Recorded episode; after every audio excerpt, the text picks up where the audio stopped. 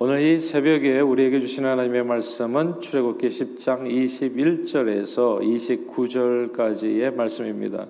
우리 다 같이 한 목소리로 합독하시겠습니다. 시작. 여호와께서 모세에게 이르시되 하늘을 향하여 내 손을 내밀어 애굽 땅 위에 흑암이 있게 하라 곧 더듬을 만한 흑암이리라. 모세가 하늘을 향하여 손을 내밀매 캄캄한 흑암이 3일 동안 애굽 온 땅에 있어서 그 동안은 사람들이 서로 볼 수 없으며 자기 처소에서 일어나는 자가 없으되 온 이스라엘 자손들이 거주하는 곳에는 빛이 있었더라. 바로가 모세를 불러서 이르되 너희는 가서 여호와를 섬기되 너희 양과 손은 머물러 두고 너희 어린 것들은 너희와 함께 갈지니라.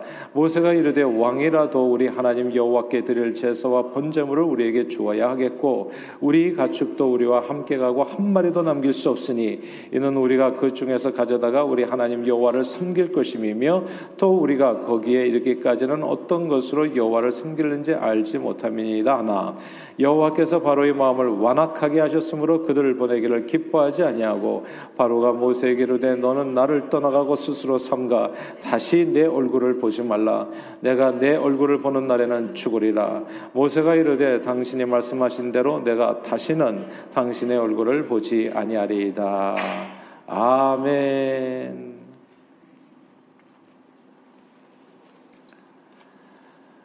오늘날 사람들은 낮과 밤이 없이 일하면서 삽니다. 길에 가로등도 있고 어디를 가든지 전등불을 막 대낮처럼 환하게 켜고 살 수 있기 때문에 사람들은 밤에도 낮처럼 일하는데 큰 불편함이 없습니다. 그러나 1882년 에디슨이 백열 전구를 발명하기 전에는 사람들이 밤에 일하는 것이 쉽지 않았지요. 자, 오래전 제가 어린 시절에 전등불이 어, 들어오지 않는 한국 시골에서 잠시 살았던 때가 있었습니다. 아, 저희가 살았던 그 시골에는 사람들이 이제 밤에 이제 호롱불을 켰었는데 이제 기름에 이렇게 심지를 단 호롱불이었는데요. 예, 아스팔트도 없고 가로등불 하나 없는 이 시골길은 정말 밤에 다니기에는 너무나 깜깜했고 위험했습니다. 그래서 사람들은 날이 저물 어둑어둑 저물어지면은 모두 하루 일과를 빨리 마치고 집으로 다 돌아왔던 거지요. 깜깜한 밤이 되면 거의 아무 일도 할 수 없었습니다.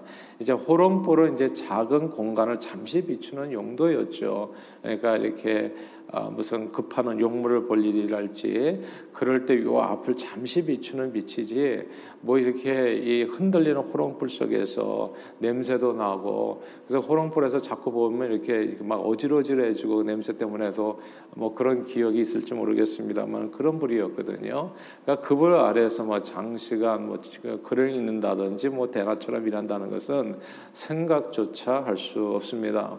그러나 이제 새벽이 돼서 동력이 밝아오면서 꼭 기어 다구는 소리와 함께 아, 태양이 뜨고 세상이 밝아지면 사람들은 정말 무슨 일이나 눈을 확 하니 이제 멀리도 다 보이고요. 이제 마음껏 할 수 있었습니다.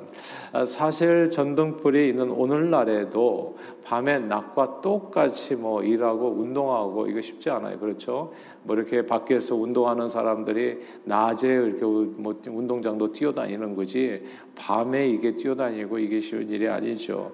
그러니까 오늘날 같은 때에도 이제 밤에 낮처럼 활동하는 것은 똑같지는 않아요. 그러나 전등불이 없던 시절에 낮과 밤은 완전히 다른 세상이었습니다. 아, 그런데 그런 전등불 없는 세상에서요, 만약 낮이 아예 없어져 버린다면 어떻게 되겠습니까? 이제 낮에 아예, 아예 없어져 버린다면 전등불 없는 세상을 얘기하는 겁니다. 아, 그러면 진짜 경제 활동이 끝날 거예요. 낮에 나가서 일을 해야 되잖아요. 밭을 갈고 씨를 뿌리고 보이지 않는데 어떻게 하겠어요? 어디가 어딘지 분별이 안 되는데. 근데 이거는 막 그냥 경제 활동 완전히 중단되는 것이요. 그러면 뭐 살 길이 없어지는 거죠. 완전히 그런 희망이 사라지는 절망과 공포의 그 상태를 의미하는 내용이 될 겁니다. 그리고 사람들은 어둠 속에서요, 그러니까 패닉하게 되면 얼마든지 이상한 행동을 비정상적인 행동을 할 수 있습니다. 실제로 지난 1977년 뉴욕시에서 대규모 정전 사태가 있었거든요. 그때 어떤 일이 벌어졌냐면 약 25시간 지속됐어요. 정전 사태가. 그때 엄청난 방화와 약탈이 일어났습니다. 약 800만 명의 뉴욕 시민들이 어둠 속에서 이게 하루 이상을 보내는 거잖아요. 하루 이상에 이제 빛이 없는 거예요. 이렇게 되어졌을 때 당시에 1,700개 상점이 약탈당했고 3천 명이나 현행범으로 체포됐습니다. 그러니까 뭐 현행범으로 체포된 사람, 체포되지 않은 사람은 뭐 수도 어, 없는 거죠. 그리고 최대 피해 지역인 브루클린에는 3분의 1의 상점들이 다 약탈자에게 파괴됐습니다. 이게 25시간, 딱 25시간 정전 사태에서 벌어진 일이거든요. 세상은 어둠 속에서 무법천지 가 됩니다. 그런데 오늘 본문에 보니까 애굽에 내린 아홉 번째 재앙이 이제 3일간의 흑암 재앙이었거든요. 하루 동안에 하루 동안만이라도 낮이 없어져도 정말 난리가 날 판인데 하루를 지난 겁니다. 빛이 없어졌어요, 완전히. 그리고 이틀째 또 낮에 사라진 겁니다. 아마 이틀째 낮에 사라지면서 사람들에게 아마 극도의 공포심이 밀려왔을 거예요. 이거 이거 계속 이렇게 가는 건가? 예? 사흘을 흑암이 이어지면서 사람들의 공포와 두려움과 그럼 어떤 절망이라고 얘기할까요? 패닉 상태 아마 그게 달하지 않았을까 생각합니다. 이거는 완전히 끝을 의미하는 거거든요. 서로를 볼 수도 없고 일을 할 수도 없고 아무 일도 할 수 없으니까 이건 그냥 가만히 앉아서 죽는 길이에요. 밤은 죽음을 의미합니다. 더 이상의 아무런 희망이 없는 상태를 뜻합니다. 아, 사람들은 항상 이렇게 전등불이 환하게 들어와 있는 세상에서 살다 보니까 이게 낮과 밤의 구별이 별로 없죠. 그러니까 이렇게 대낮처럼 밝게, 밝게 살 때에는 빛의 소중함과 고마움을 제대로 알 수 없습니다. 그러나 서로를 볼 수 없고 아무 활동도 할 수 없는 칠흑 같은 어둠을 계속해서 대하게 되면 이게 정말 빛이 있으라 빛이 있었더라. 이것이 얼마나 큰 하나님의 은혜인가를 정말 세상 깊이 깊이 절실하게 정말 뼈저리게 깨닫게 되기도 하는 겁니다. 오늘 본문의 말씀이죠. 그 23절입니다. 오늘 본문 23절 같이 한번 읽어볼까요? 출애굽기 10장 23절입니다. 읽습니다. 시작. 그 동안은 사람들이 서로 볼 수 없으며 자기 처소에서 일어나는 자가 없으되 온 이스라엘 자손들이 거주하는 곳에는 빛이 있었더라. 아멘. 아멘. 여기서 빛이 있었더라. 야, 이 구절이 얼마나 큰 소망의 구절인지 알 수가 없어요. 오늘날 우리가 전등불이 많다 보니까 빛이 얼마나 고마운지를 자꾸 잊어버려요. 그러니까 이 햇빛이라고 하는 것은 성경에 보면 하나님께서 주시는 은혜거든요. 선인이나 악인이나 모든 사람에게 하나님께서 베푸시는 하나님의 놀라운 은혜라고요. 그런데 이 빛이 없다면 어떻게 되겠어요? 그러면 그걸로 끝인 거죠, 그냥. 예. 어떻게 온 세상이 근데 여기 오늘 본문에서 보면 온 세상이 3일 동안 다 깜깜했는데 이스라엘 자손들이 사는 고센 땅만 환했는지 알 길이 없습니다. 그러나 우리는 본문을 통해서 저와 여러분들이 믿는 하나님이 빛의 근원이라는 사실을 주목해야 됩니다. 저와 여러분들이 믿는 하나님은 빛의 근원이십니다. 햇빛을 주시기도 하고 햇빛을 거두기도 하시는 분이 저와 여러분들이 믿는 바로 그 하나님. 예수님께서는 요한복음 9장에서요. 때가 아직 낮음에 이렇게 말씀하시면서 내가 세상에 있는 동안에는 세상의 빛으로다 말씀하셨어요. 내가 세상의 빛이라고 예수님이 이렇게 주님이 자신을 세상의 빛이라고 선언하실 때 그때 일어났던 사건이 하나 있었습니다.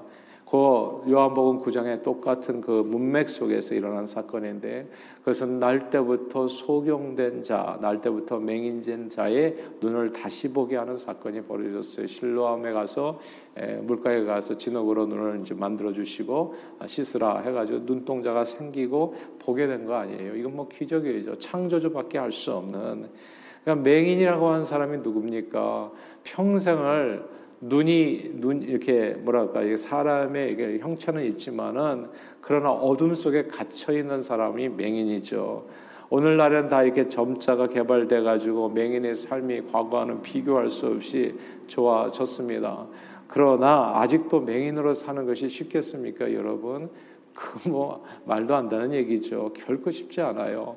그런데 예수님 시대는 어땠을까? 예수님 시대의 맹인은 그저 진짜 평생을 어둠에 갇혀서 구걸하면서 먹고 살 수 있는 더듬거리면서 사는 이런 신사가 맹인인 거예요. 이 빛이 없는 삶이 바로 그런 삶의 모습이라는 거. 어둠에 갇힌 사람은 평생 정말 불행하게 살 수밖에 없습니다.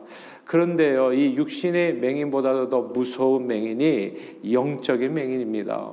바리새인들은 육신의 눈은 멀쩡하게 뜨고 있었지만 영적인 눈이 다 닫힌 사람들이라서 세상의 빛 대신 예수님을 알아보지 못했습니다. 그래서 영적으로 평생을 어둠 가운데 살게 되었어요. 오늘 본문의 바로 왕 애굽 왕 바로도요 세상의 빛이신 여호와를 알아보지 못해서 어둠 가운데 방황했습니다. 그리고 결국 자기 개인과 그리고 가정과 나라가 완전히 망하는 길을 걷게 되지요.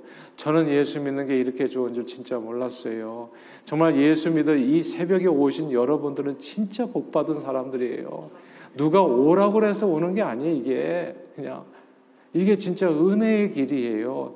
이게 생명의 빛 가운데 살아가는 길이거든요. 생명의 빛, 그 은혜의 햇빛을 맞는 그런 순간들이라고요. 근데 이걸 모르면 어떻게 됐어요? 눈은 떴는데 멀쩡한데 바로 왕인데 세상 권력은 지었는데 부귀 영화는 있는데 그게 무슨 의미가 있냐고요, 다. 네. 격지옥에 떨어질 것 같으면. 그러니까 세상에서 가장 불쌍한 사람들이 이 세상에서 잘 살고 지옥 간 사람들이에요. 부자와 거지 나서로 나는 것처럼 완전히 맹인으로 산 거거든요. 진짜 세상의 빛 대신 그냥 생명의 근원이신 그분을 모르고 살은 거예요.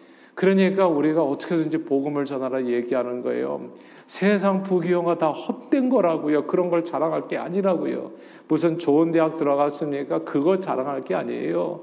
우리 아이가 항상 성경 읽고 기도하고 주님을 섬깁니다. 이게 진짜 자랑할 일이지. 예. 왜냐하면 생명의 빛이신 예수님을 알았으니까 그게 아니면 다 맹인이거든요. 어둠 속에서 살아. 이 사람보다도 더 불행한 사람이 어디 있냐고요, 세상에. 깜깜한 어둠 속에서 사는 사람보다. 사랑하는 여러분, 오직 예수만이 생명의 빛이요. 또한 세상의 빛입니다. 예수님께서는 요한복음 8장 12절에서 나는 세상의 빛이니 나를 따르는 자는 어둠에 다니지 아니하고 생명의 빛을 얻으리라 말씀하셨습니다. 이 주님을 따르는 사람들은 어둠에 살지 않는데요. 늘 생명의 빛을 얻게 됩니다. 오늘 본문에 하나님께서는 여호와 하나님께 예배하려는 우리가 예배하겠습니다. 제사하겠습니다. 야 이게 되게 중요하더라고요. 그래서 주일날 꼭 예배의 자리 절대 빠져서는 안 됩니다. 무슨 이렇게 연휴 있을 때 유혹 받아 가지고 어디론가 가시는 분들이 있어요. 제발 그런 짓은 하지 마세요. 진짜 위험한 일이라고 제가 말씀드릴게요. 항상. 예. 주님 앞에 나오는 일은 빛 가운데 사는 일입니다. 주님을 따르는 것은 생명의 빛을 얻는 길이라고요.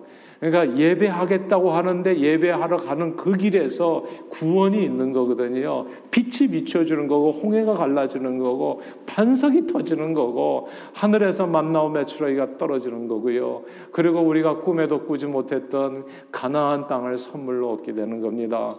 이런 놀라운 축복의 예배자의 삶 가운데 있다는 거.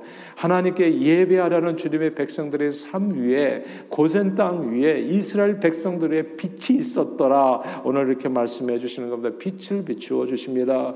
예배자들 위에 비추어 주시는 빛이 생명의 빛입니다.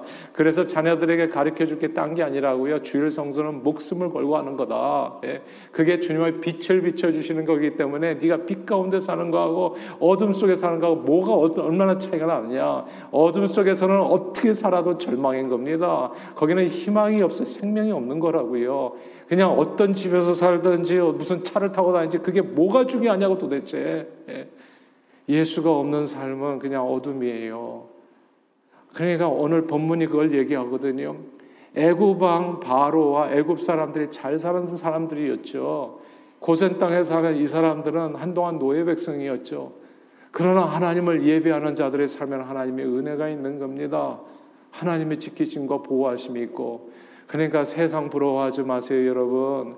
뭐 나는 세상 사람보다 뭐 돈도 없고 무슨 저기도 없고 이런 허, 망한 소리를 하지 마세요. 예수 가진 사람은 모든 것을 가진 줄 믿으시기를 바랍니다. 이미 다 누리고 계시는 거예요. 그거보다 더 큰 축복이 없어요. 이것은 오늘 본문에서 얘기해 주는 빛과 어둠이다. 그거는 무엇을 선택하기 당연히 빛이지. 당연히 빛. 예. 빛 가운데 사는 것이 이게 생명이라고요. 예배자를 위해 비춰주시는 빛이 생명의 빛입니다. 주님이 우리 삶과 함께 하시면 그분의 얼굴빛으로 내 어두운 인생은 밝아집니다. 그래서 이게 없는 것 같으나 있는 자요. 정말 우둔한 자 같으나 지혜로운 자요. 이게 그냥 가난한 자 같으나 남을 부욕해 하고 모든 것을 가진 자가 되어지는 겁니다. 절망과 죽음의 그림자가 사라지게 되고 희망과 생명이 넘치게 되고 예수 믿으면 두려울 것이 없어요. 공포가 사라지고 정말 절망이 없어지는 겁니다. 그래서 아무것도 없는 것 같은데 그냥 밝은 거예요, 인생이. 그 예수 빛이 비춰질 때 나타나는 현상인 겁니다. 그러므로 이스라엘 백성들을 향한 대제사장의 기도문이 어떻게 되는 줄 아세요? 여호와는 내게 복을 주시고 너를 지켜 주시기를 원하고 여호와는 그 얼굴을 내게 비추사 은혜 베푸시 얼굴을 너에게 향하여 드사 평강 주시기를 원하노라 이렇게 되는 거예요. 하나님께서 자신의 얼굴을 자비로운 얼굴을 우리를 향하여 들어서 그 얼굴 빛을 우리에게 비춰 주시면 빛이 있었더라. 빛이 있었더라. 어두운 인생의 빛이 임하게 되는 겁니다. 우리 삶에 그러면 넘치게 되는 것이 뭡니까? 그게 은혜와 평강이요 복이요 주님의 지키심과 보호하심이 되어진다고 성경은 약속하는 겁니다. 그러므로 오늘도 예수 그리스도의 뒤를 따라서 어둠에 다니지 마시고요. 생명의 빛을 얻어서 그 빛 가운데 은혜와 평강과 축복과 지키심을 누리시는 저와 여러분들이 다 되시기를 주님의 이름으로 축복합니다. 또한 예수님께서 뭐라고 얘기하셨습니까? 너희는 세상의 빛이라고 얘기했잖아요. 주님 안에 거하면 세상의 빛이신 주님 안에 거하면 우리는 어둠 가운데 다니지 않게 돼요. 빛 가운데 살게 돼요. 그러니까 항상 은혜와 평강, 축복 다 그 안에 다 있어요. 예수 안에. 아, 그리고 뿐만이 아니라 주님은 너희도 세상의 빛이다 얘기했어요. 그러니까 어디를 가든지 빛을 비춰라. 세상의 빛이라 하신 말씀대로 어두운 세상을 비추는 생명의 빛으로 쓰임받는 저 여러분들이 되시기를 바랍니다. 죄로 인해서 어둠과 사망 권세에 살면서도 그래서 보아도 알지 못하고 들어도 깨닫지 못하는 우리에게 우리의 이런 인생을 하나님께서 불쌍히 여기셔서 생명의 빛 예수 그리스도를 비춰 주셨습니다. 그래서 우리가 이 가운데 계신 분들 그래서 알게 된 거 아니에요. 보고 알고 듣고 깨닫고 돌이켜서 예수 믿고 구원 영생을 얻게 된 겁니다. 이렇게 은혜를 베풀어 주신 하나님 앞에 만만 감사를 드립니다. 또한 그 생명의 빛을 땅 끝까지 전하는데 오늘도 정말 기쁨으로 쓰임 받는 저와 여러분들이 다 되시기를 주님 이름으로 축원합니다. 기도하겠습니다. 하나님 아버지 어둠에 갇혀 공포와 절망 가운데 죽을 수밖에 없었던 우리를 불쌍히 여겨서 예수 생명의 빛을 우리를 위해서 이 땅에 보내주시고 모든 믿는 자들에게 어둠을 몰아내는 빛이 있었더라 빛이 있었더라 생명의 빛을 주신 하나님께 만만 감사를 드립니다. 또한 그 늘 감사하는 마음으로 그 생명의 빛을 온 세상에 전하는 복음으로 일, 복음의 일꾼으로 쓰임 받는 저희 모두가 되도록 오늘도 성령 충만으로 인도해 주옵소서. 예수 그리스도 이름으로 간절히 기도하옵나이다. 아멘.